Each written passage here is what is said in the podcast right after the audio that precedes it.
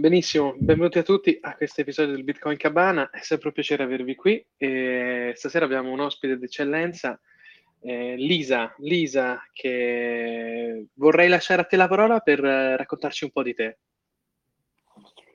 Eh, grazie, allora molto velocemente io oggi sono Key Man o Key Managers, ok, di uh-huh. fondo di venture capital sì. eh, che si chiama Prana Ventures. Noi investiamo in uh, startup nelle, diciamo, generalmente in una fase seed o post seed, quindi quando c'è un primo prodotto stanno generando le prime revenues. Sì. E come si suol dire, noi diamo diciamo, capitale di rischio in cambio di una minoranza qualificata della società. Certo. Come tutti i fondi di venture capital, noi siamo un latte a scadenza, quindi di solito duriamo dieci anni. ok. E, ehm, solitamente eh, diciamo, quello che, abbiamo, che ho voluto portare qua in Italia era un concetto nuovo di seed capital che in realtà all'estero c'era già da molto tempo. Quindi se volessi riassumere quello che fa un venture capital in tre, in tre parole sono... Sì scouting, selezione e gestione okay, del portafoglio. La maggior sì. parte dei fondi di seed capital eh, fa selez- cioè appunto la tesi di investimento sulla gestione, noi stiamo provando a invece spostare il focus sulla gestione delle società di portafoglio, quindi invece che dare piccoli ticket, eh, tale per cui statisticamente qualcuno in cui metti i soldi andrà bene, noi invece diciamo diamo ticket più grandi, possiamo seguire fino a 3 milioni e mezzo le singole società del portafoglio e mh, mm, cerchiamo di insomma dargli un supporto anche operativo. Ecco, questo è oggi cosa, cosa faccio. Da sempre lavoro dal 2007. E, e, Esatto, ti volevo chiedere, ci, ci hai raccontato che lo, lo, hai portato in Italia e è un tema che mi fa eh, presumere che tu sia stata all'estero per qualche anno. Ma allora no, in realtà all'estero per qualche, cioè ci sono stata ma non per, eh, o meglio, magari un anno sì l'ho visto, che sono stata mm, sì. in Olanda, eh, però in realtà quello che ho, ho cercato di portare qua era un po' un'innovazione, devo dirti, all'inizio la struttura era diversa, poi ovviamente sì. insomma innovare un sistema portando delle robe un po' particolari mm, non è molto facile, soprattutto quando certo. hai a che fare con investitori istituzionali che hanno un determinato framework, no? Certo, certo. Eh, ma poi delle domande ci arriviamo a questo framework. Eh, ce n'è tante, ce n'è tante. Io ho lavorato per un investitore istituzionale in passato, quindi capisco lo struggle. Quindi... Esatto, quindi non, eh, cioè, ci sono tante cose che all'inizio pensavo fossero fattibili, per esempio ragionare con un'ottica di eh, diciamo performance come nel digitale sulla distribuzione del fondo, ma forse avevo esagerato e ho dovuto ridimensionare un po' tutto. Ecco, certo. questo ve lo dico. E, no, ehm, e fai questo dal 2007, ci dicevi? Sì, sì faccio Bello. questo dal 2007, prima ho fatto, diciamo, sono entrata in H3G Innovation, dove facevo sì? lo scouting, eh, diciamo, delle app da inserire nell'N95, queste cose qua. Mitico telefono, l'N95, ne avrò avuti almeno due, credo. Ah, ecco, eh, pensavo di essere la più vecchia, ma no. E, ehm, e poi, niente, poi da, dal 2007 sostanzialmente faccio questo, quindi Seed Capital, ho gestito anche due programmi di accelerazione, in uno dei quali ho, ho incontrato Thomas. Sì. Eh, era il 2013, Thomas, 2012? Non mi ricordo Io più. so che minavo con i miner Dogecoin sotto la scrivania. Doveva essere almeno 2014. Non devi dirlo però, questa cosa. Attenzione, grandi rivelazioni questa sera al Bitcoin Cabana, grande rivelazione. eh, ma in realtà non l'abbiamo... Cioè, io con Lisa mi ricordo che sta volevamo organizzare meglio, c'era quella stanza con uh, i server, quella stanzetta lì. Sì. Volevamo organizzarla meglio lì, però non mi sono mai spinto. Insomma, sono rimasto in un'operazione molto modesta sotto il tavolo. Ma sì, che era l'equivalente del caricare la batteria della bici elettrica sotto la scrivania, niente, niente di che. Tuttavia, se posso dirvi, in quell'acceleratore a Lambrate nel 2012-2013 venne anche Vitalik che io invitai e lì nacque, lì nacque, la faida tra Vitalik e, e Thomas, probabilmente. Ah, no, no. no, ma. No, Lisa lo prendiamo in giro, lo prendiamo in giro, Thomas, su questo tema, niente di, niente perché di serio. Perché è un purista. esatto, brava, ah, esatto, okay, esatto, certo, esatto. Perché esatto, lui è della scuola purista, sì, sì. Eh, scherzosa, scherzosamente lo, lo, prendiamo in giro su, su lui e Vitalik. Eh. Comunque, Solo che non sì. avevamo i soldi da dargli, quindi venne ci fece sto pitch di Beh, sta roba. Anche se gli davi 10 euro avevi fatto, cioè bastava dargli 100 euro. Quant'è che... Cioè, senso... eh, Thomas, no. ma lui all'epoca cercava di più. Tuttavia, tuttavia, ve lo portai lì. Ecco. E comunque io me lo ricordo Ethereum al lancio, aveva questa grafica 8 bit del Far West sì. E avevo scaricato il miner, però su Mac non andava, andava solo su Windows. Ho detto che cos'è sta schifezza e ho lasciato lì. Eh, quindi niente. E lì nacque il preludio per la rubrica Pesci in faccia del Bitcoin Cabana, dove Ethereum è sempre un argomento onnipresente. Benissimo, vedo, vedo, che dall'inizio non è stato amore, Tom. Mi fa piacere, mi fa piacere. Eh, non è andata bene dall'inizio. No, invece sì. per la puntata di oggi avevo in mente questa scaletta qui. Le news della settimana secondo me sono abbastanza veloci, sono due robe macro, sì. così da tenere sott'occhio ma abbastanza veloci. E poi invece nel weekend mi ero andato a leggere i discorsi del presidente della Consob, ha fatto un discorso inizio estate una eh, lettura sull'economia e le criptovalute Boh, so, più o meno interessanti, però li userei più che altro come gancio per poi chiedere a Lisa come si è trovata lei con Conso. Beh, facciamo tutta una serie di domande sul, sì. sia sulla parte ovviamente di fundraising. Benissimo. Beh, on the record ovviamente. Stoppiamo la registrazione 5 minuti così. no, no, no, no, per carità, cioè, è una roba e quindi insomma, che cosa, mm, come è funzionato il fundraising, se è riuscita o no a raccogliere in Bitcoin, se ci, non, cioè, so che non c'è riuscita, qual è stato il problema, e poi se invece ci fosse stato possibile, magari come, come avrebbe funzionato, sono un po' di domande così, e poi invece la parte finale andiamo più su uh, se magari c'è qualche tecnica da venture capital da applicare per decidere come buttare i soldi nelle altcoin che è un argomento che a me, la mia opinione la sapete già, però, come dire, siamo tutti grandi, se uno vuole andare al casino, va al casino, però magari Lisa ci dà qualche, so, qualche consiglio di, di, di, certo. di, cosa, di cosa cercare. Cioè che in realtà è molto semplice, tu dovresti pre- prendere le azioni delle startup che fanno i token, non i token, quindi è di base abbastanza semplice, però insomma magari ci raccontare qualche tecnica. Certo, cosa, certo. Come vi sembra? Mi sembra ottima e se Lisa ha qualunque cosa che vuole aggiungere ah. alla scaletta o si sente di condividere con noi, con moltissimo piacere. No, beh, va benissimo, cercherò insomma eh, di rispondere per quel che posso, compliance permettendo, alle varie certo. questioni. Vabbè, Va dai, allora, le, le macro news sono una abbastanza veloce, sempre Evergrande che ce la seguiamo, diciamo un po', tenderlo un po' d'occhio, in cui Xi, il presidente Xi essenzialmente ha chiesto al proprietario di Evergrande di coprire i, i suoi i debiti che ha Evergrande. Dici e... quei 30 milioni di appartamenti in più che avanzavano così? esatto. Ok.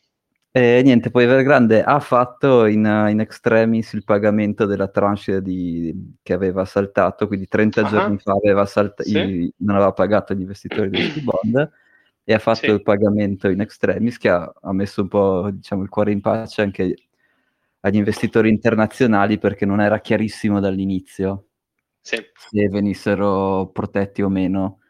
Sì. E tuttavia poi appunto, appunto da, dal governo cinese non è che è arrivato un sì cerchiamo di salvarvi, è arrivato un sai cosa c'è, ma la paghi tu. Quindi mh, mm, quindi sì, diciamo che questo pagamento l'hanno fatto, però situazione ancora critica, con tutte le conseguenze che avevamo già discusso nelle altre sì. puntate.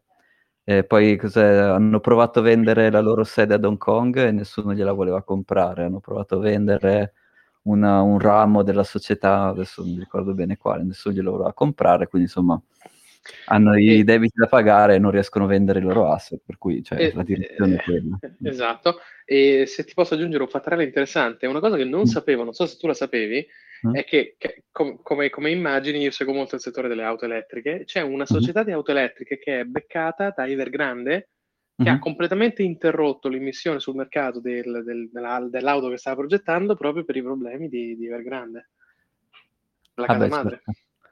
Sarà, addirittura... starà cercando di venderla. Mm. Mm, esatto, quindi ripercussioni anche sul mondo della, della, mobilità sostenibile, quindi veramente ramificata. Ecco. Sì.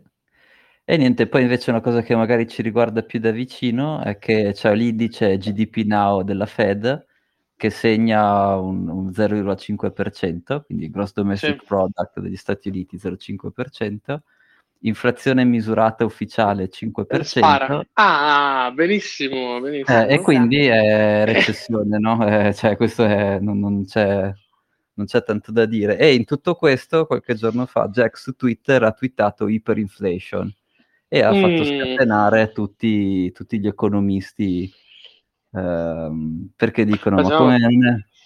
Facciamo una parentesi per chi non ha magari un background economico come, come, magari, come magari, noi. Se l'inflazione è al, 4, è al 5% e il PIL è al 5%, significa che la valuta si svaluta eh, 5 volte eh, al 5% e il prodotto interno lordo cresce dello 0,5%, quindi in realtà c'è una perdita netta di ricchezza del 4,5%. Quindi siamo ufficialmente in deflazione. Quindi è una cosa abbastanza grave, ecco. Sì, i due on... sono... Esatto. E on top a questo, però, quello, la base monetaria, l'M2 che tu vedi, continua a espandersi. Poi ci arriviamo ecco. dopo. Quindi... E questo, eh, dire, è quello, e Jack ha fatto questo tweet, Jack, quello amministratore di Twitter, sì. quello di Strike, sì. uh, hyperinflation, e insomma tutti hanno iniziato a dargli contro. Eh, perché vabbè, la definizione di hyperinflation mi sembra che sia il 50% per almeno tre anni, quindi va bene, ok. Uh, quella de- quindi se fai il 49%, quella non è più iperinflazione, però. E soprattutto la cosa, una delle osservazioni interessanti è che se tu guardi il CPI, quindi l'indice del questo, il valore di, un, di, questo basket di beni sarà anche 5%. Sì, il Però paniere, paniere di beni Esatto, però Jack è un bitcoiner, quindi nel suo paniere di beni lui ci mette anche bitcoin e quindi sì. altro che 5%, quella roba lì sta, sta schizzando alle stelle, no? Sì. E, e, quindi sì, um, e quindi insomma, si è scatenato quel pandemonio. Poi, sempre dalla Fed, la, dovrebbe essere iniziata la riduzione del quantitative easing, quindi loro eh, stampano soldi e comprano... È notizia? Eh, sì, eh, okay. il piano inizia da inizio novembre, adesso fanno sì. 120 billion al mese, scendono di 15 billion al mese e quindi okay. dovrebbero finire di finire il quantitative easing a giugno del 2022. Comincia la fine del tapering. Esatto, ehm, però i, gli economisti dicono che in realtà i tassi, gli tassi di interesse verranno alzati molto dopo, quindi fine 2022 mentre il mercato dei future ha delle scommesse aperte che diranno che a giugno 2022, appena finisce il quantitative easing, i tassi di interesse si alzeranno tantissimo. Okay. E quindi è una situazione un po' strana perché uh, se la, l'economia è ferma, cioè addirittura sei in una fase di appunto GDP che praticamente non cresce, hai tutta una serie di problemi della, eh, anche di employment, perché comunque non è una situazione naturale, e in quell'ambiente lì tu vuoi alzare il, il, gli interessi, che vuol dire è sostanzialmente la stessa cosa che era successa nel 1929, no? quando l'economia sì. non funzionava, a un certo punto la banca centrale ha alzato i tassi di interesse e gli è scoppiato tutto. E quindi questo è un po' la, il, quello che insomma, quello che dovrebbe succedere. Per Bitcoin uh, va tutto bene, no? Fin tanto che c'è quantitative easing, uh, loro stampano soldi, ne stampano un po' di meno dei mesi precedenti, ma comunque c'è inflow e quindi quello va bene. E quindi sul prezzo di Bitcoin non, non c'è un motivo, cioè fin tanto che non c'è appunto questo rialzo dei tassi di interesse, non è che ci sia un grosso motivo per, uh, um, per preoccuparsi del prezzo di Bitcoin, ecco. Um, certo. L'altra cosa interessante di sempre che è uscita in questi giorni da Yellen è che uh, c'è questa proposta di tassare gli unrealized gains, che ecco, sarebbe vabbè, l'ultima genialata della signora Yellen. Che tra l'altro, come ci sono gli unrealized gains, ci sono anche gli unrealized losses, quindi come dire, non mi è chiarissimo esattamente che cosa, cioè, boh, o ne fai solo uno e non fai l'altro, non lo so. Sì. Eh, che sostanzialmente vorrebbe dire che a fine anno se i tuoi asset uh, sono saliti di prezzo, tu ci devi pagare le tasse anche se non li hai venduti. Questa cosa qua, non, vabbè, ovviamente non piace a nessuno. Da quando? Quindi... Così? No. No, no, beh, questa è una proposta che, che, ha fatto, che ha messo lì nell'aria. Da che proposta diventi legge è lunga la faccenda. Sì, ma il fatto solo che l'abbiano proposta, boh, mi rimango un po' perplesso, ecco. Mm.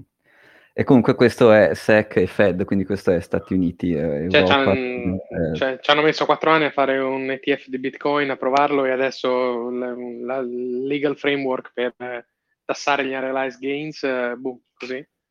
Boh, sembra un po' strano. Sì. Sì, ma tanto questa cosa qui ha preso, come dire, ha preso pesci in faccia altro che da Bitcoin Cabana, da, praticamente da tutti, no? Democratici, Noi siamo gli ultimi di una, di una lunghissima fila. Cioè, cioè, dal mio punto di vista, vuoi tassare Bitcoin? Boh, non lo so, cioè, ho perso le chiavi private, boh, esatto, boh, come fai? Cioè, esatto. Come quindi, fai? come dire, boh, dal mio punto di vista, se vuoi, sono quello che gli tira una sardina, quelli che gli hanno tirato i tonni erano tutti gli hedge fund manager che dicono, ma anche no, anche perché in questi ultimi, quest'ultimo anno c'è tutto è salito di prezzo, no? Quindi tu hai fatto un'inflazione assurda, hai fatto salire di prezzo tutti gli asset, e a fine anno mi chiedi la tassa su, su, su questa roba che è praticamente hai fatto tu. Quindi, insomma, nessuno certo. era contento. Ecco. No, no, no, no, no. Però vedi, questo che sta succedendo adesso, scusa, mi riallaccio a quello che dicevi sulle, sull'inflazione, eh, cioè era scritto nel white paper, cioè che sì. il, deba- il, debasement delle, delle, valute fa perdere fiducia in quella che è l'istituzione centrale, eccetera, eccetera, eccetera. Quindi una storia trita e ritrita, ecco, rivista e rivista nel corso degli scorsi eh, decenni, ecco. Mm. E niente, quindi le news macro, come dire, importanti. Ah, ecco, sì, la Bank of Canada quattro ore fa ha proprio detto abbiamo, terminiamo il quantitative easing ah, okay. hanno iniziato a comprare oro. Boh. L'ho eh, sentito per, su, sì, mm. su più fronti sta cosa, sai? Vediamo un po' che succede mm. con, la, con, lo, che comunque è fermo in un canale a livello di prezzo, è fermo tra i 1.700 e i 1.900 da parecchi mesi, quindi boh, mm-hmm. vediamo, vediamo un po'. Però certo è un segnale macroeconomico molto importante. E quindi e... si preparano anche loro a gestire o questa mega inflazione o comunque un periodo di, di stagflation, di, insomma di... E la Russia, ripetiamolo, lo sappiamo, insomma, che come, mi sembra la stessa storia della, della Bank of Canada che ha cominciato a vendere aveva già cominciato a vendere dollari, ma credo che abbia rinforzato questo programma per l'acquisizione d'oro al posto di dollari. E sì. Sembra anche un paniere di criptovalute, non lo so, vedremo i prossimi mesi. E quindi c'è qualcosa che sta bollendo in pentola su... Sì, mm. c'è qualcosa che sta bollendo in pentola. Come dire, eh... io dormo tranquillo, tanto non me li possono confiscare, assomigliano a loro, eh, sono bello tranquillo. E poi... Sì, eh, facciamo, facciamo, il disclaimer, è il momento del disclaimer, Thomas. Ah, ovvio, certo, vai. Nessuno, nulla di quello che diciamo è un consiglio finanziario, vi preghiamo di non starci ad ascoltare perché non ci prendiamo mai, quindi tutto esatto. quello che diciamo sono solo opinioni esatto. personali, non ci state a sentire in nessun modo.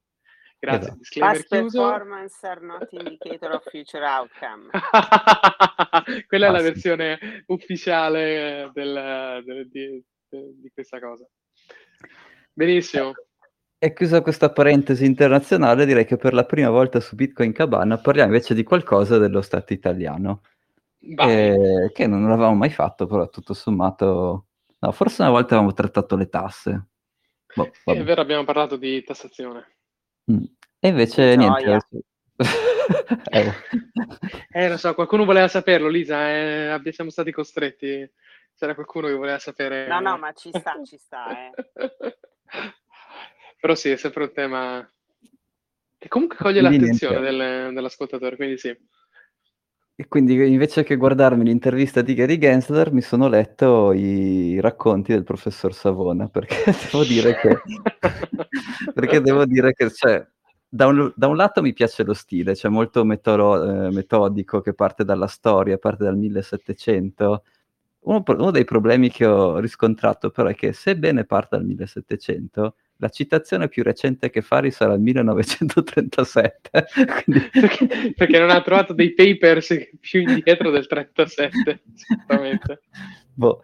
E quindi, come dire, però su alcune cose ci sono rivisti, cioè tra quello che dice Gensler e quello che dice Savona ci sono delle cose simili e quella che mi è saltata all'occhio di più è che l'investitore retailer è poco protetto, cioè se tu vai su Binance, Kraken, The Rock Trading chiunque, hai tutti questi token e sinceramente un, un investitore retail eh, gli puoi raccontare, cioè magari, magari stai anche andando a guardare quei rarissimi token che hanno anche un vago senso di esistere, ma um, un investitore retail sa veramente cosa sta facendo. Tra, poi, tra l'altro, io posso andare su Bitmex, posso andare leva 50 per, cioè posso fare delle robe che, come dire, che, che, mer- che tendenzialmente non potrei fare nel, con i prodotti finanziari classici. Ecco. Certo. Certo, vogliamo ricordare il fantastico esempio del destabilizzare una coppia in un, di, con un flash loan, insomma, delle cose che nella finanza tradizionale sono bandite forse dal secondo giorno che sono state pensate. Quindi... Sì, ma anche strumenti c'è... che sono legali, tipo andare in leva se tu sei un investitore professionale. Ah, certo. Invece, certo. se tu sei un retail, in realtà sicuramente americani non potresti. Però, insomma, lui nota un... questa enorme asimmetria di informazioni. Sono dei player che sanno esattamente cosa stanno facendo e poi c'è tutta una vero, popolazione. Di, di, retail che compra e vende a caso. E, e Gabriele non mi vedo connesso. No, purtroppo, purtroppo, non ce l'abbiamo Gabriele in questo momento, però c'è ancora la possibilità di fare un 100x leva mm. su uh, progetti la cui fuffaggine non solo è palese, è conclamata e il mercato non li ha ancora puniti espellendoli da qualunque tipo di piattaforma, però anco- c'è ancora un po' di far west, ecco, sì. Sì. Con, con, con, concordo quindi, con te. E, e, quindi concordiamo tutti con Gessler, Savone, tutti quanti siamo d'accordo, c'è una grossa simmetria di informazioni. Sì. E poi nelle varie note eh, riesce anche a distinguere che ci sono alcune blockchain basate su proof of work e, e dice ad esempio Bitcoin che, sono, che, lui considera immodificabili o molto costose da modificare. Mi fa piacere, vuol dire che almeno ha capito un attimo la roba giusta virgola, e poi ce ne sono altre che hanno differenti trade-off e quindi permettono di essere alterate in vari modi. E mi fa molto piacere perché vuol dire che almeno qualcuno gli ha spiegato come funziona il, il, il giochino del proof of work, che se esatto. non hai esatto. potenza di calcolo tu non hai, la tua blockchain è sostanzialmente una serie di dati che puoi modificare quando vuoi quindi quello mi ha fatto piacere che ci abbia... Che, eh, se posso permettermi, è un po' uno dei temi su cui tu ci hai portato a conoscenza, diciamo, proprio in queste discussioni serali, dove alcune cose che noi avevamo per garan- garantite, insomma, ci hai fatto riflettere sul fatto che, ecco, non sono così immutabili alcuni progetti. Ah no, certo che no. E poi uno dei paragoni, l'ultimo, poi passiamo a Lisa, che mi è piaciuto, è che ha citato la legge di Gresham, che era un mm. mercante delle Fiandre, appunto 1700, quindi vabbè.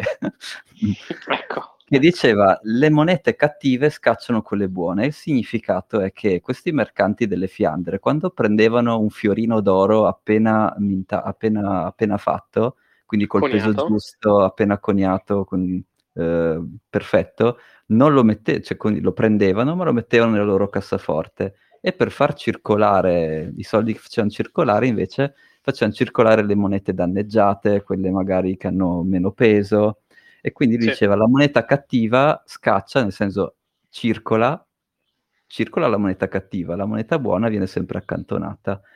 E questo, secondo me anche questo ci ha capito abbastanza bene perché effettivamente ci sì. sono la posizione che può avere eh, una stablecoin di una banca centrale è alla fine quella di una moneta cattiva, è una roba che tu devi far circolare, che magari gli metti anche un tempo di scadenza, e invece, come dire, implicitamente consente il fatto che esistano delle monete migliori, ad esempio Bitcoin, che non è necessariamente fatto finché debba circolare in maniera veloce all'interno degli attori economici, ma può stare eh, come dire, protetto dalla sua potenza di calcolo, è un, un, asset che difende il tuo potere d'acquisto, insomma il tuo valore. E quindi sì. questa legge di Gresham del 1700 dei mercanti delle Fiandre, che era una delle citazioni più recenti, quindi vabbè, però sì. mi è piaciuta. mi è piaciuta. Perfetto, no, molto interessante, assolutamente. assolutamente. E niente, quindi mi ha dato l'impressione di essere, sì, molto... Sul pezzo, ecco, più, più non un, non un legislatore cieco, ma un legislatore forse ecco, con, con, una buona cognizione di causa, mi sembra, anche dagli argomenti che ci hai, che ci hai detto. Ecco. Boh, speriamo, beh, sicuramente fa il parte, dal, parte del quadro storico.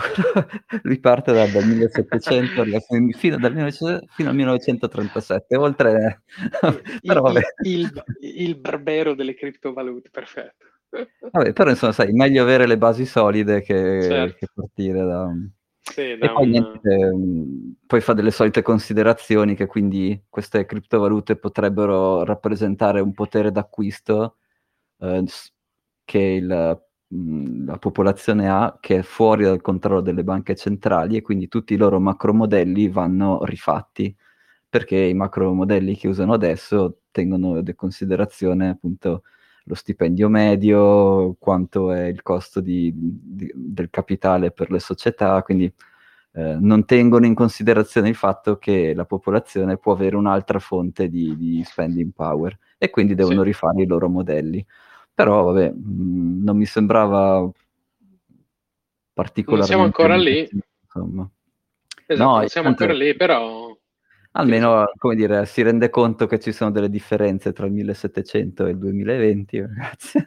Certo. e, e dice, vabbè, qualcuno rifarà i modelli. Sì, no, che ci sta come, come approccio. Sta, e quindi niente, a questo... Ah, tu avevi qualche altra news macro da aggiungere prima che passiamo all'argomento principale? Mm, no, no, no, no, no, ho fatto un paio di discussioni con, uh, con, con Gabri e l'unico andamento che stavamo notando è che forse c'è un movimento orizzontale tra le maggiori i maggiori progetti, forse per una settimanella o forse di meno, non lo sappiamo, ora sta andando tutto in verticale, ci sono gli short che sono stati liquidati oggi, quindi per questo abbiamo avuto una leggera correzione sui mercati, ma mm-hmm. diciamo che il, il, trend su tutti gli indicatori tecnici e non è comunque quello del, della ripresa del bull market che avrà una durata variabile, come diciamo sempre, ma comunque sembra che la seconda gamba del, del, bull market sia in full swing e quindi liquidati questi short. Potremmo vedere delle sorprese sul floor price di BTC questo mese, ma tanti progetti in ascesa e quindi vediamo che cosa succede nei prossimi giorni.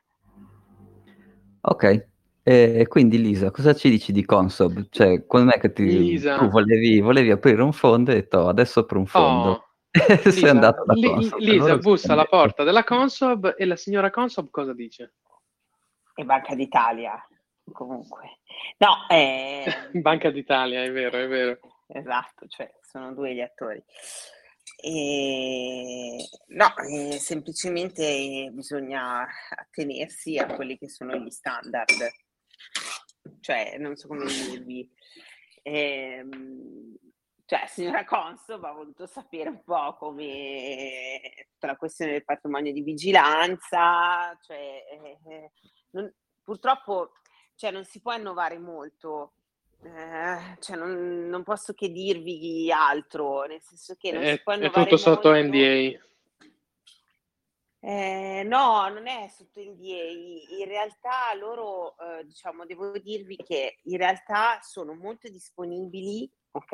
E questo ve lo posso assicurare nel dialogo come organo di vigilanza, quindi per esempio io sono andata da loro due volte per, per chiedere varie cose e sono dimostrati molto disponibili. Ovviamente eh, dovete tenere presente che secondo me loro sono cioè devono sottostare a determinati regolamenti. Vi faccio l'esempio, mm-hmm. nel senso che io sono anche sì. UVK, che vuol dire European Venture Capital. Sì. E diciamo questo regolamento degli European Venture Capital, in realtà essendo a livello europeo, sottostà a quello di Banca d'Italia e Consob, Quindi magari per dire la stessa cosa la devi dire due volte in due regolamenti diversi. Cioè questo per farvi capire in okay. realtà la, la, difficoltà che ci sta, la difficoltà comunque, la, un po' la complessità dietro le, le varie diciamo, gli, gli vari aspetti di compliance e regolamentazione che stanno poi dietro l'autorizzazione di un, di un fondo. Sì. per farvi capire che innovare un sistema che mh, mhmm, comunque ha eh, qualche modo pro- protetto anche, se volete, l'Italia, no? da determinati diciamo, rischi rispetto a... Esatto. Sì. comunque non è semplice, ecco, certo. e, e richiede certo. dei tempi lunghissimi. Questo è quello che, mm. che posso dire. Ma tipo eh... all'atto proprio pratico, cioè se tu volevi, se, se, se, tu avessi avuto un possibile investitore che ad esempio voleva contribuire in Bitcoin o, de- o comunque tu volevi allocare un po' in, in Bitcoin, cioè che cos'è che era il... se è possibile, non è possibile? Eh, in realtà cioè, non è possibile nel momento in cui ehm, cioè Bitcoin eh, non ha un riconoscimento, ok, in termini... Eh, Come asset class. Esatto, di asset class, tale per cui tu in teoria non potresti riconoscere commitment in Bitcoin. Poi tra l'altro, eh, cioè, come come classifichi l'investitore Bitcoin? Cioè, non, sai neanche quanto ne puoi, non sai, non sai neanche quanto ne puoi mettere, qual è il tuo limite, forse. Ma quello no, più che altro okay. come classifichi. Cioè, eh, come certo. lo classifichi? Professionale, professionale su richiesta o retail? Ma facciamo pure che sia un prof... cioè, c'è il caso semplice, anche uno professionale, no? Che dice, vabbè, Lisa, il, il fondo mi piace, però non voglio girarti euro, voglio girarti bitcoin. Io sono un investitore professionale. In quel caso lì... in quel caso lì, in realtà, ehm, cioè, allora, ci sono vari ci sono vari attori all'interno di un fondo, no? E in realtà non c'è una banca depositaria oggi che ti dice ok, io prendo il commitment in Bitcoin. Cioè, come lo, mm. che banca depositaria oggi te lo prende? Mm. Ok, spiegaci un po' cos'è che fa la banca depositaria. Cosa... Allora, la banca depositaria è quella che eh, in qualche modo monitora il fondo e monitora i soldi che vengono richiamati in modo tale che eh, gli investitori vengano tutelati, no? Mm-hmm. Cioè vuol dire che se io richiamo, um, non so, un milione di euro, esempio, per determinate attività del fondo, quindi per degli investimenti oppure per la parte di management fee, lei monitora come io spendo questi soldi e garantisce insomma che gli investitori vengano tutelati, cioè garantisce che per, per esempio io non gli chiami boh, il 5% di management fee o che io non vada alle Bahamas, insomma, con, con i soldi richiamati. ok. okay.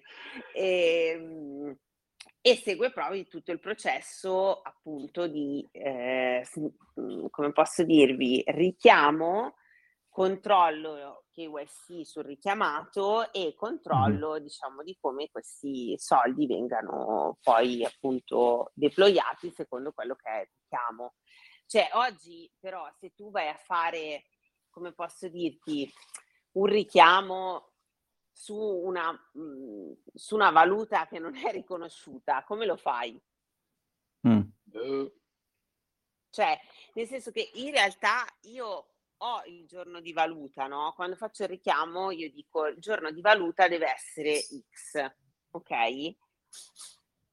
Certo, però poi loro ad esempio non hanno gli strumenti per fare eh, anti-money laundry del...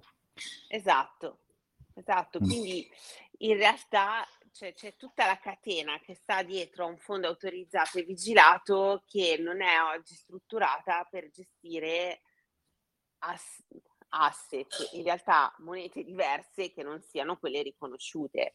Mm-hmm. Anche certo. perché poi c'è un tema. Quando tu chiedi l'autorizzazione a Consob, per dirvi, io mi sono, diciamo, io ho chiesto anche di essere EUCA in modo tale da poter commercializzare il mio prodotto non solo in Italia.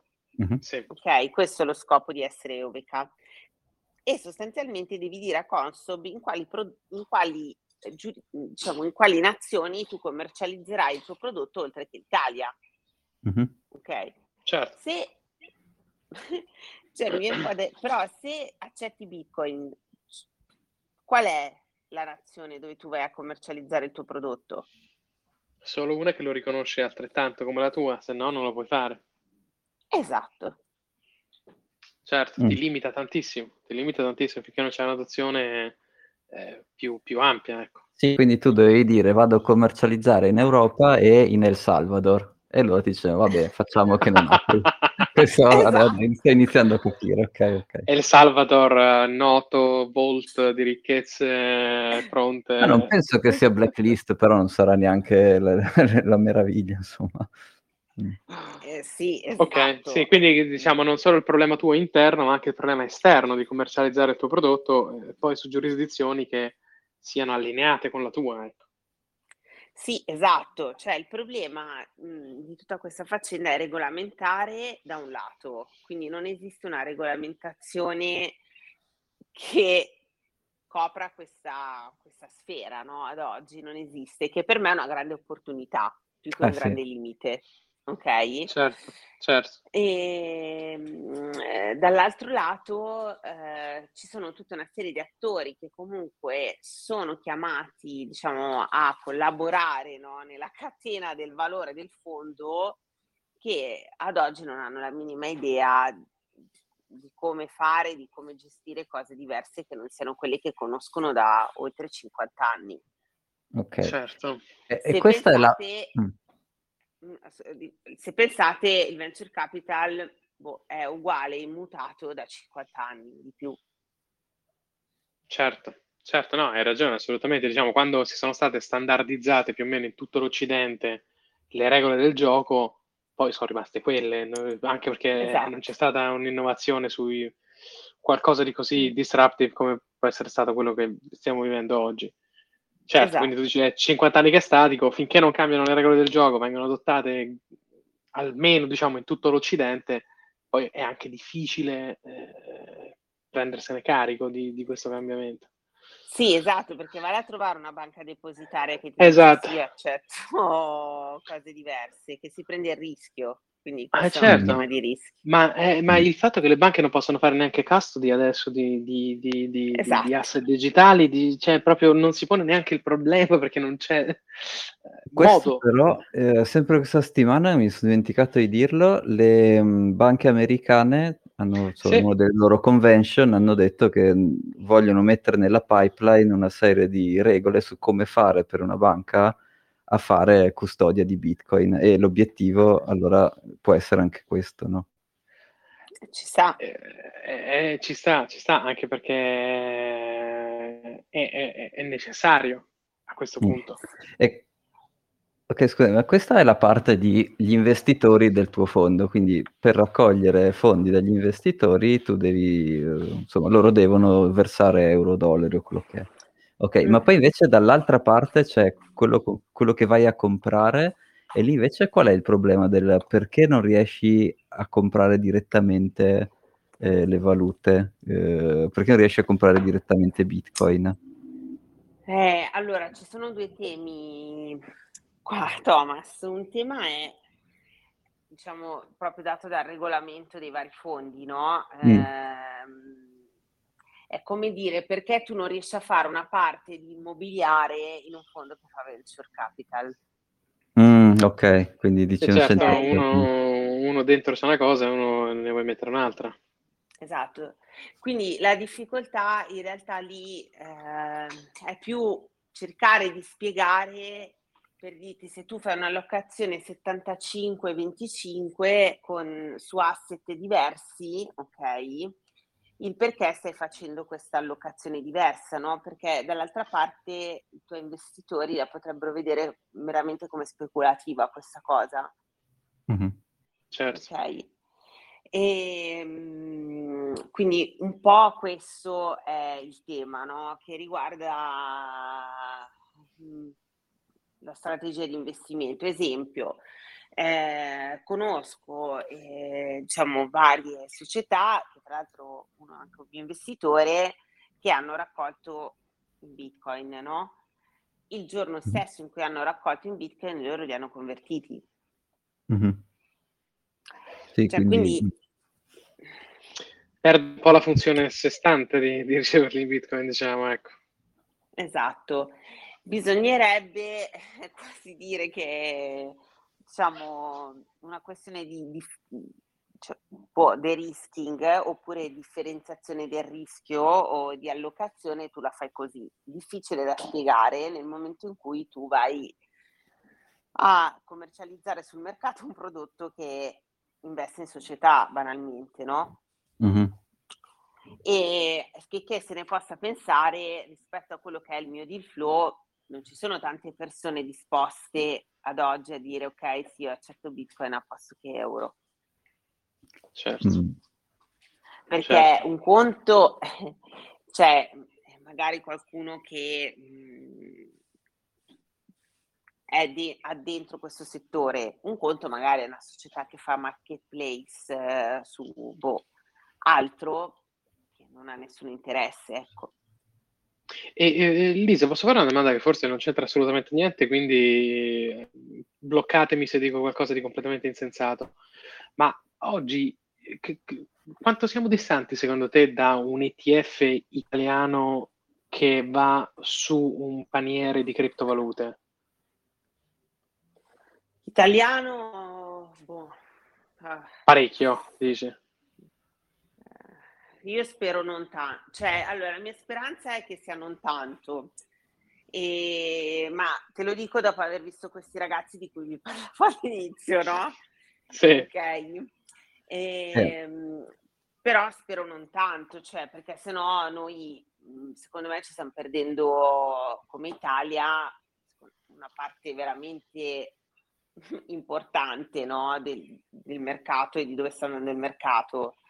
Certo. E per quello che è la mia esperienza, però ve lo dico come asset class, quindi sì. eh, c'è ancora tanto da fare, ecco, e da far comprendere, eh, perché mm, cioè io lo vedo quando mi arrivano determinati progetti, parliamo più in generale su blockchain, che magari sono sì. blockchain che non sono blockchain in realtà, cioè sono progetti.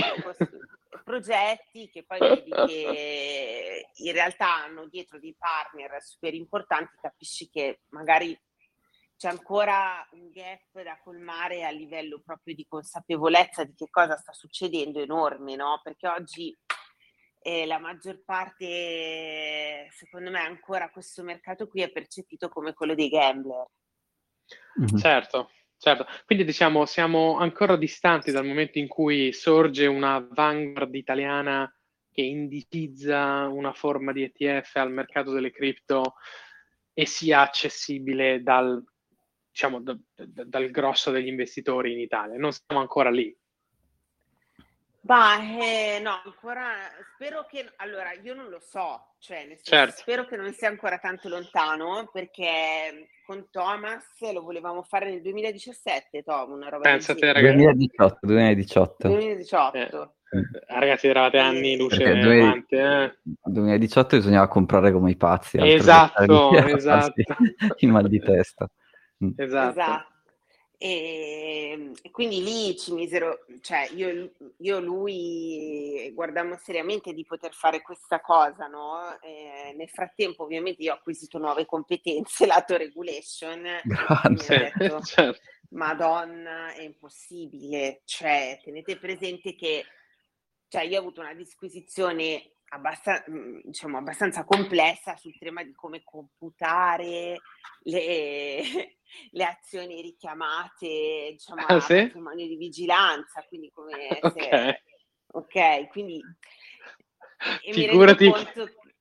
che eh. discussione potevi avere con la valutazione di un asset minato piuttosto che comprato, cioè, esatto. discorso, discorso da pazzi. Se...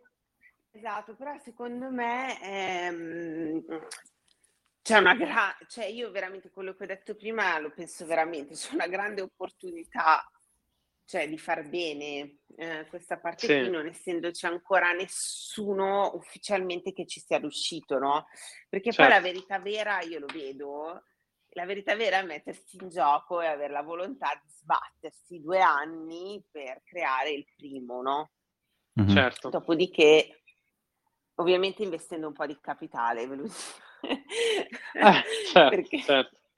Certo. Nel frattempo, ovviamente, devi pagare scuole di consulenti di vario genere. sì. è, è, giusto, ci sta. Eh è parte del, parte del gioco, immagino, certo. Sì. Però è indubbio che il mercato dei, diciamo, dei professional, inteso come family office, banche, eccetera, oggi cerca questo tipo di prodotti, ok? Vabbè, che certo. non può certo. commercializzare. Certo. Certo, quindi diciamo siamo un po' tutti lì alla finestra ad aspettare che il framework legale Consob slash Banca d'Italia sia pronto, che forse vivrà, oso, oso dire, forse vivrà di riflesso di quello americano, della eh, regolazione europea. O europea. Quindi, esatto. esatto, quindi probabilmente sarà in, in fila gli Stati Uniti, eh, framework europeo e noi ci adeguiamo, quindi insomma, bisogna aspettare ancora qualche anno, non siamo, non siamo là. Mm. No, eh, no, dire che siamo là no. Però, cioè, do... però dici, dici, quando succede si aprono, le, si aprono le porte di questo nuovo strumento e l'interesse c'è, tu senti nel mercato, come dicevi prima, i family officer e compagnia varia, lo, cioè, eh beh, c'è, sì. c'è voglia di questo prodotto. Eh beh sì, anche perché tenete presente che non è per tutti, no? E state parlando di un mercato comunque tradizionale, ok? Sì. Che non sa proprio sì. come muoversi all'interno di questo tipo di, di asset, ok? Sì. E di conseguenza, ad esempio, cioè, eh, hanno bisogno però di degli strumenti regolamentati per poterlo fare, questo tipo di, di gioco, no? E quindi certo. il fatto di avere il codice ISIN, come dicevo all'inizio, il fatto di... eh, cioè Life sono cose che... Esatto, esatto, e la, fa la differenza. Però ecco, non dobbiamo neanche aspettare troppo perché altrimenti cioè, eh, gli altri nel mercato europeo poi la fanno da, da padrone, no? Insomma, comunque il primo è, mi sembra ETF, Thomas, se non sbaglio, cos'era 2017, 2016 2015 o 16, sì. Eh, sì. eh, quindi, cioè, voglio dire, no? Quindi serve Ma solo do... la volontà di qualcuno che si sbatte e dice ok vai, vado io, vado, vado a farmi tutta, tutta, questa parte, tutto questo studio per uh, fare questo prodotto, ovviamente boh, su stablecoin, su quello che volete, però insomma serve qualcuno che ci creda. Elisa, vogliamo azzardare una scommessa questa sera a Bitcoin Cabana su una tempistica? Buttiamola là, facciamo, facciamo una scommessa a occhi, a occhi, chiusi. Quando? Qual è l'anno secondo te dove vedremo che si aprono i portoni? Di... In Italia, in Italia, sì. Buttiamola, buttiamola lì, vai. Stasera è una scommessa al Bitcoin Cabana. Ma dai, io sono ottimista, ma non così tanto. vai, vai, dimmi un anno, dimmi un anno. Ma vale anche, diciamo, con robe miste, tipo ETF creati in Francia o da altre parti? Mm, e... No, deve essere italiano. No, eh, no, diciamo sull'Italia, diciamo sull'Italia, Italia.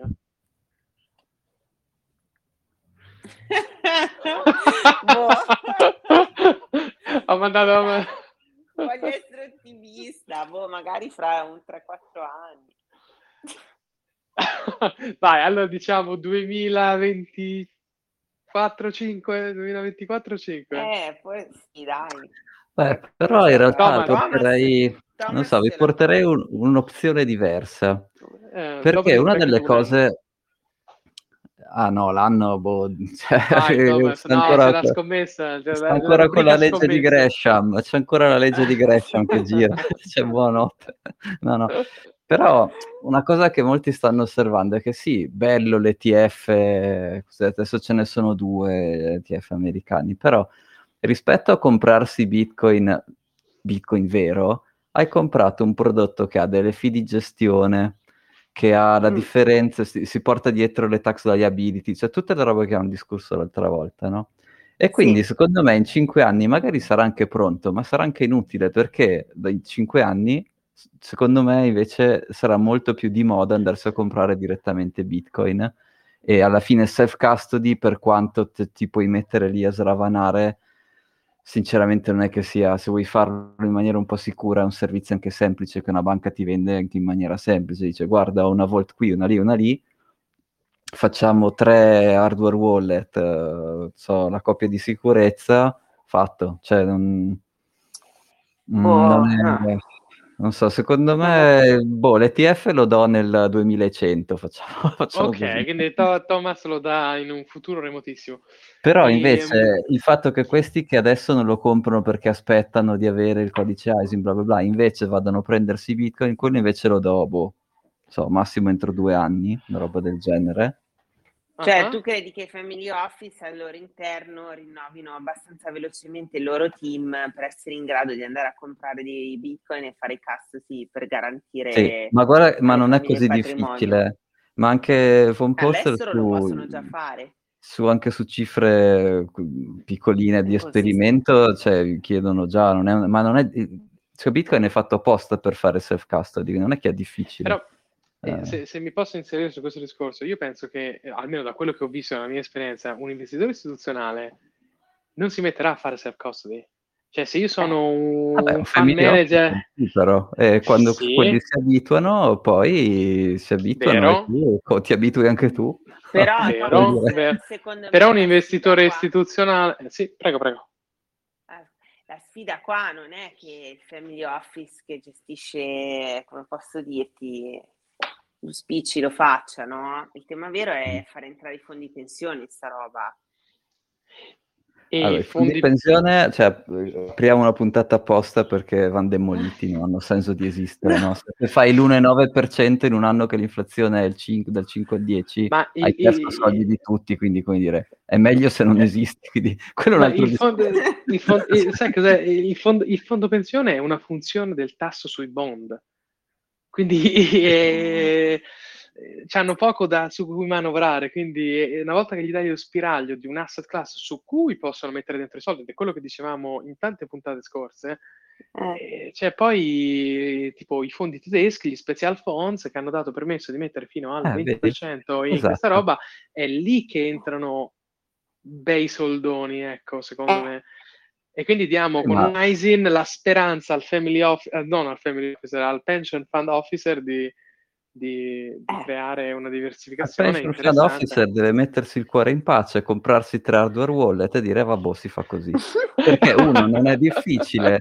eh, e se, e se sei, sei, sei, un purista, sei un purista, sei un purista e fai ah, bene. È, cioè, è survival of the fittest, come dire, il primo, cioè, non è una questione Mm, cioè, se i tuoi clienti se lo fanno da soli, dopo un po' diventi inutile, quindi non, cioè, non, non è una questione di stare lì a dire no, ad aspettare la regolamentazione. Eh, boh. Ma noi vogliamo, vogliamo che la, che la, come si dice nel nord Italia, la, la casalinga di Voghera, com'è quella cosa che dite nel nord Italia? Che la casalinga di Voghera abbia risparmi che vadano in un fondo pensione che anche abbia questo tipo di esposizione. È un po' lì, diciamo che la storia finisce per i fondi pensione, quando riescono a prendere quei soldi e immetterli in quell'asset.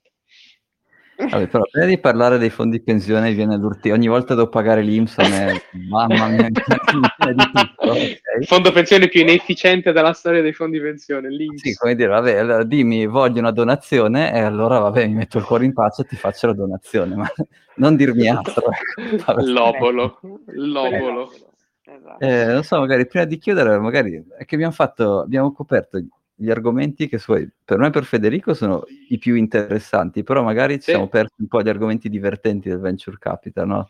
Come si fa a fare scouting? Cioè, dovendo scegliere tra 100 progetti diversi, c'è qualche trucco che si può usare per capire come scremare? Cioè, io le scremo tutte queste monete alternative, però non so, c'è qualche trucco che magari si può usare per capire quali tra queste 99 truffe è un po' meno truffa delle altre.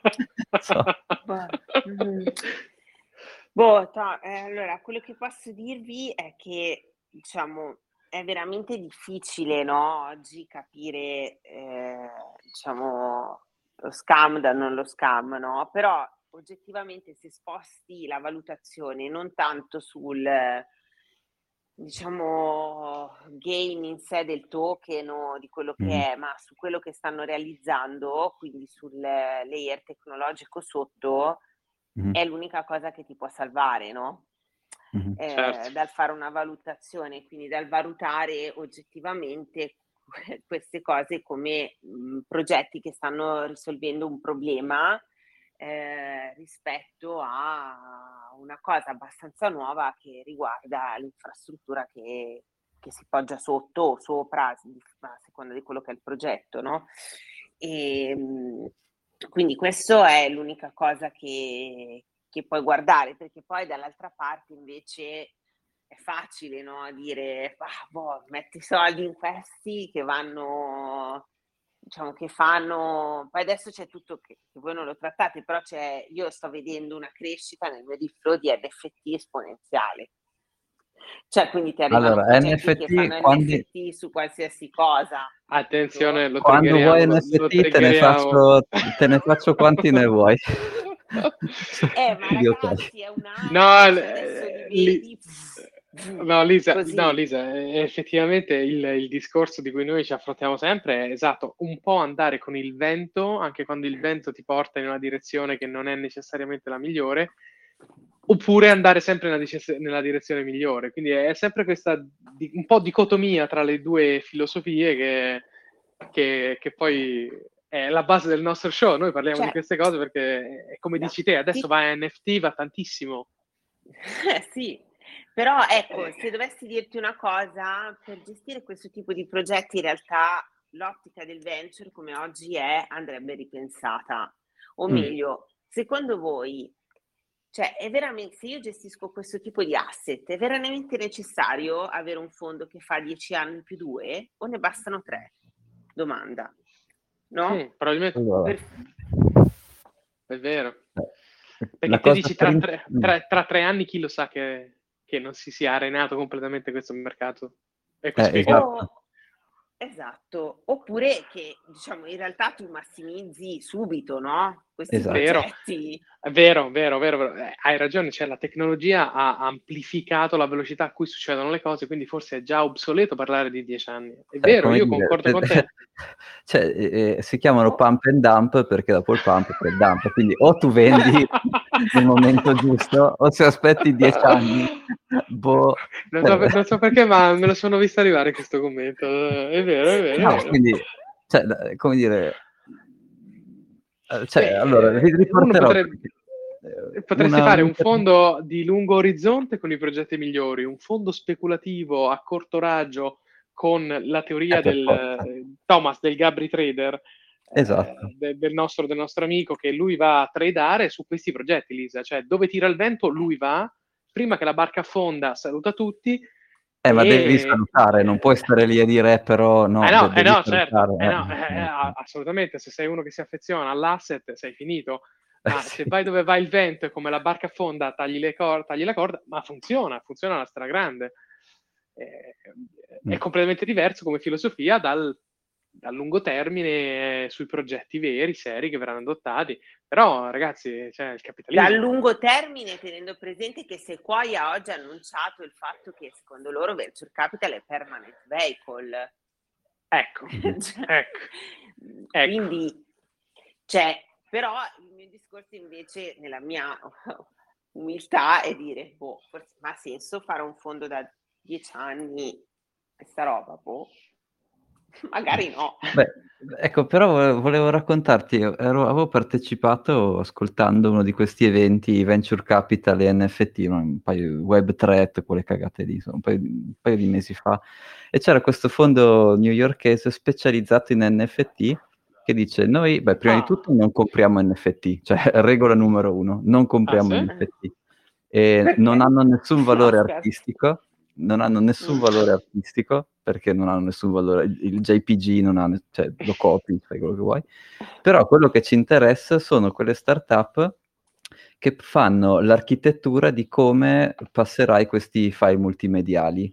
Quindi mm. il fatto che l'ownership, come dire, l'ownership è una feature per il consumatore, quindi della piattaforma NFT su cui loro investono, la feature di mm. ownership è una roba per il consumatore. Dal, dal loro punto di vista, loro vogliono avere una fetta dei, delle possibili revenue che queste piattaforme faranno, rendendo possibile questo spostamento di, di file multimediali. Quindi, ad esempio, se ci sono due giochi e tu vuoi fare in modo che hai il fucile rosa in un gioco e lo vuoi spostare nel tuo account dell'altro gioco, eh, l'architettura sotto che sposta la, come dire, che fa in modo che eh, ci sia solo un fucile rosa e che tu lo sposti di là, quell'architettura lì lo, lo vedono come un servizio che va venduto a uh, Xbox, uh, Steam o insomma t- tutte quelle società che fanno videogiochi e quella è l'architettura su cui loro vogliono investire il token del fucile rosa pff,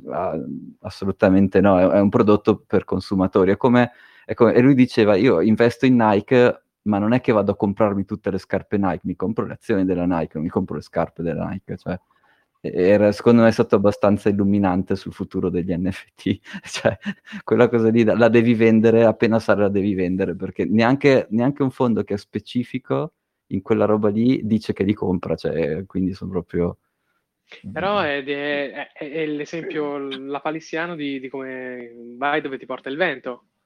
Mm-hmm. Poi non ti, compri, sì. non, ti compri, non ti compri l'asset, però diciamo è una filosofia che... Eh, eh, ma quello poi... però è una, è una, visione, se mi dici, dieci anni per fare questo sistema che sposta gli asset da Xbox a PlayStation Network, può essere ancora un, un time frame che ha senso, non lo so. Eh, però, come dire, sicuramente se invece devi vendere, devi, devi, comprare a 10 Ethereum e vendere a 50, il tuo token NFT, ah, se puoi vendere a 50 devi vendere subito, non devi... tra 10 anni, chi lo sa, magari Ethereum non ci sarà più. Chissà, chissà quante saranno le fee di Ethereum tra 10 anni. ma non si sa più. Non si sa. Tu sei fatalista, Tom, su questa cosa. Eh. No, eh, esatto, secondo me sono due filosofie che possono convivere, però ecco, con due DNA diversi. Quindi... Poi mi chiedo sempre se sta roba non si possa fare con un DRM, però vabbè, ignorante. Ma sì, ma, ma, ma non, è, non, c'è nessun motivo di, di, usare... La blockchain ti serve solo per dimostrare la, il susseguirsi delle ownership.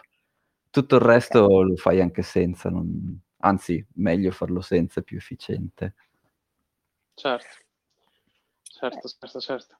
Lisa, c'era qualcos'altro che ti andava di, di raccontarci di qualunque no, tipo, di qualunque sfumatura di Se volete vi posso dire una cosa che mi ha detto Tom molto ferale, che di 35 milioni raccolti, se ne avessi raccolti bitcoin ne avrebbe fatto più il 20%. Ma guarda, quello era già tempi, eravamo già tempi vecchi, perché sto proprio guardando il grafico, da 30 giugno eh, Attenzione, no, io ho lo stesso tipo di scommesse. Giugno, qual era?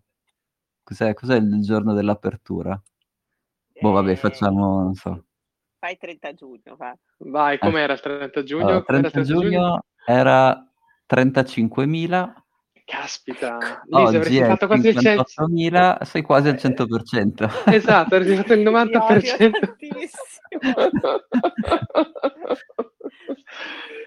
Beh, eh, vabbè, eh, è inutile fare esatto, questo tipo di discorsi eh no. sono sì, no, esatto, per una risata Però insieme. Per Perché magari non tutti sanno, ma i, sì. key person di un fondo devono coinvestire con i loro investitori.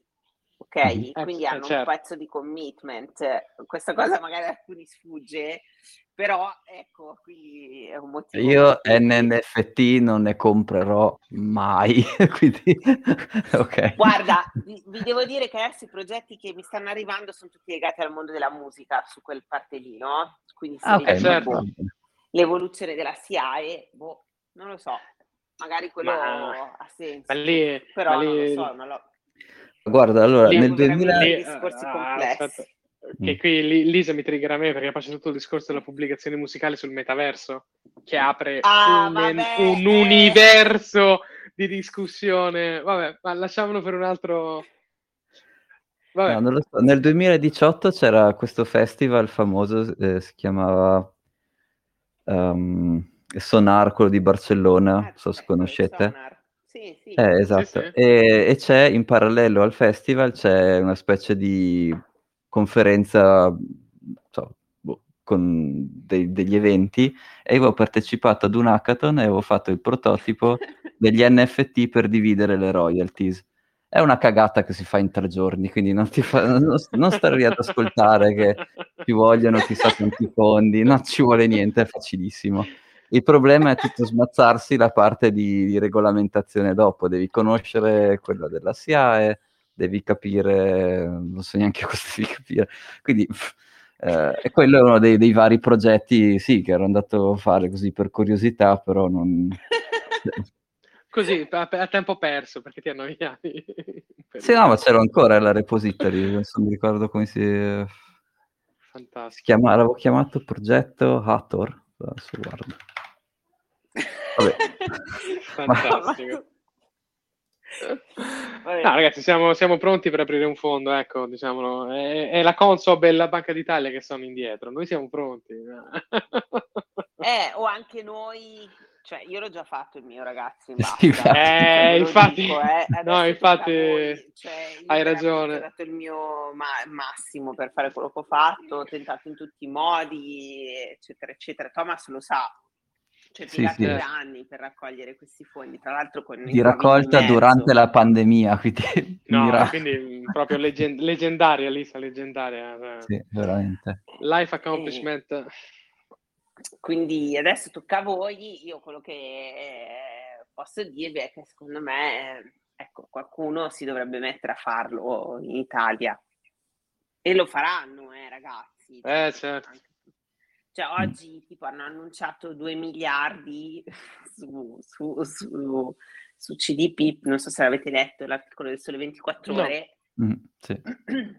hanno annunciato 2 miliardi eh, sulla parte di, di venture, quindi boh, ecco, Però lì loro do. devono sempre coinvestire, no? No, no, No, ah, no, lì è... fanno ok. anche diretto. Anzi, la maggior parte dei fondi è diretto, non su indiretto. Ah, ok. Ok. Vabbè, ma con tutti i Dogecoin minati sotto banco nel 2013, insomma, i fondi... I fondi- Ma purtroppo io ho perso tutto su un exchange, quindi... Eh, lo sappiamo, lo sappiamo. Eh no, questo- si chiamava Cripsy e purtroppo è, Sì, è sì, finito sì. lì. Adesso Sì. vediamo Eh. se Bitcoin arriva, cos'è, la previsione di Hal Finlay è 10 milioni l'uno. Lì, ok, in quel caso lì va bene, possiamo... Eh, possiamo ma... mm, Che previsione dopo- c'ha? 10 milioni milioni a, a token. Però era la, la- la prima due- previsione di li- Lisa tra due halvings, quindi non prima del 2028, quindi tra il 2028 e il 2032. Eh, vabbè, ci sta. Ah, sta, sta a 58 oggi, quindi diciamo... Sì, cosa, cosa gli manca ancora? Un 20 per, un 200 per, 200 per si fa, dai. Ha fatto, ha, fa- ha fatto, ha fatto un, un million per finora, quindi il, gro- il grosso è fatto, il grosso è fatto. esatto. Va Va bene. bene. Va bene, Lisa, noi, io ti ringrazio da parte personale mia e del Bitcoin Cabana per la tua presenza questa sera, è stato veramente interessante farci due chiacchiere. E Grazie a voi. Quando Grazie vuoi sei sempre la benvenuta nel nostro show, qualunque cosa che ti va di chiacchierare con noi, eh, ci fa tantissimo piacere. No, io vi ascolto perché in realtà sono la più ignorante di tutti voi, ecco. No, no, questo non credo. no, no, è impossibile. Però ecco, ci ha fatto molto piacere, grazie mille della tua presenza, grazie Thomas per, per averci eh, portato Lisa allo show e, e niente, è stato veramente un piacere e quando vuoi siamo qui. Ciao a tutti. Ciao, grazie mille, buona serata. Ciao.